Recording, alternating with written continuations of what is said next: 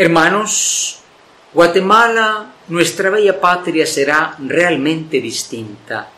Habrá una Guatemala distinta cuando tengamos guatemaltecos y guatemaltecas distintos de corazón.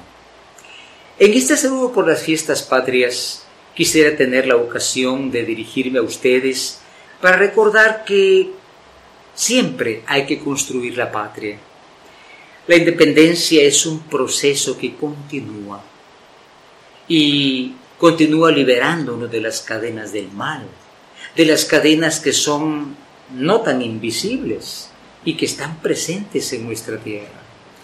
Todo cambio requiere cambio personal, un cambio interior. De nada hablar de cambio si no cambian las personas. Por eso un deseo de renovación como el que se siente en los ambientes patrios es un deseo que nace del corazón, pero tiene que tocar también el corazón. En el fondo, no habrá una tierra nueva si no hay hombres y mujeres y jóvenes y hasta niños nuevos. Toda la población renovada en el nombre de Jesucristo. Como dice la carta a los Efesios, deseo que se renueven en ese hombre nuevo, creado en justicia y santidad.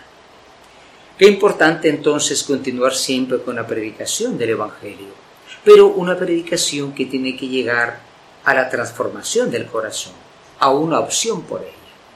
¿Qué sucede en nuestra tierra de la costa sur?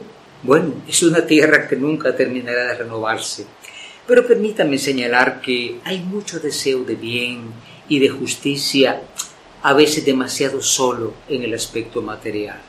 Se habla de violencia, se habla de injusticia en nuestros tribunales.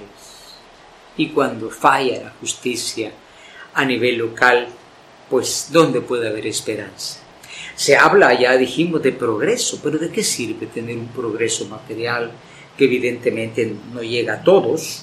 Porque hay ciertas circunstancias que no lo favorecen, sino hay un poco de solidaridad, un poco de apertura al hermano.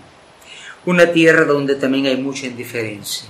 Sabemos la realidad de esta tierra, formada en un 60% de otros orígenes nacionales, entonces la comunidad cuesta mucho construirla. Hay indiferencia cuando pasa algo, pues no es conmigo, eso le pasó a esa persona. Que nuestras fiestas patrias sean una ocasión para que nosotros, buscando esa Guatemala diferente, ese cambio del que tanto se habla, recordemos que parte del cambio del corazón, del sentimiento hacia los hermanos. Que sigamos construyendo siempre la libertad. No es una fecha, es un comienzo de un camino. Como cuando el Señor le dijo a Israel, mira, te entrego la tierra, manténla en la libertad, en la justicia. Nos ayude mucho la Virgen Patrona de Guatemala, la Virgen del Rosario, Nuestra Señora de los Dolores, que se celebra el 14 de septiembre, y en esta tierra la Inmaculada Concepción.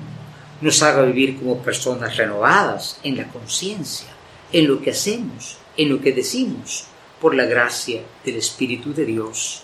Guatemala, muy buena fiesta de independencia. Amén.